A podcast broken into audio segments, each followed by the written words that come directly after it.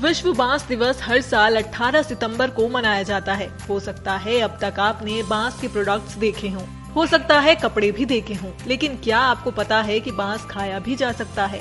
और इसको खाने के कई फ़ायदे भी होते हैं। बाँस खाने से एनर्जी मिलती है, ये पाचन सिस्टम के लिए भी फ़ायदेमंद होता है। साथ ही ये विटामिन और मिनरल्स का भंडार होता है। बाँस का सेवन हड्डियों, दांतों, आंतों और स्किन के लिए फ़ायदेमंद हो सकता है। इसके अलावा ये ब्लड प्रेशर को कंट्रोल करने में मददगार होता है। बाँस का सेवन हमेशा उबाल कर करना चाहिए। बाँस का सेवन करने के लिए आप इसकी सब्ज़ी, सालन और अचार बना सकते हैं।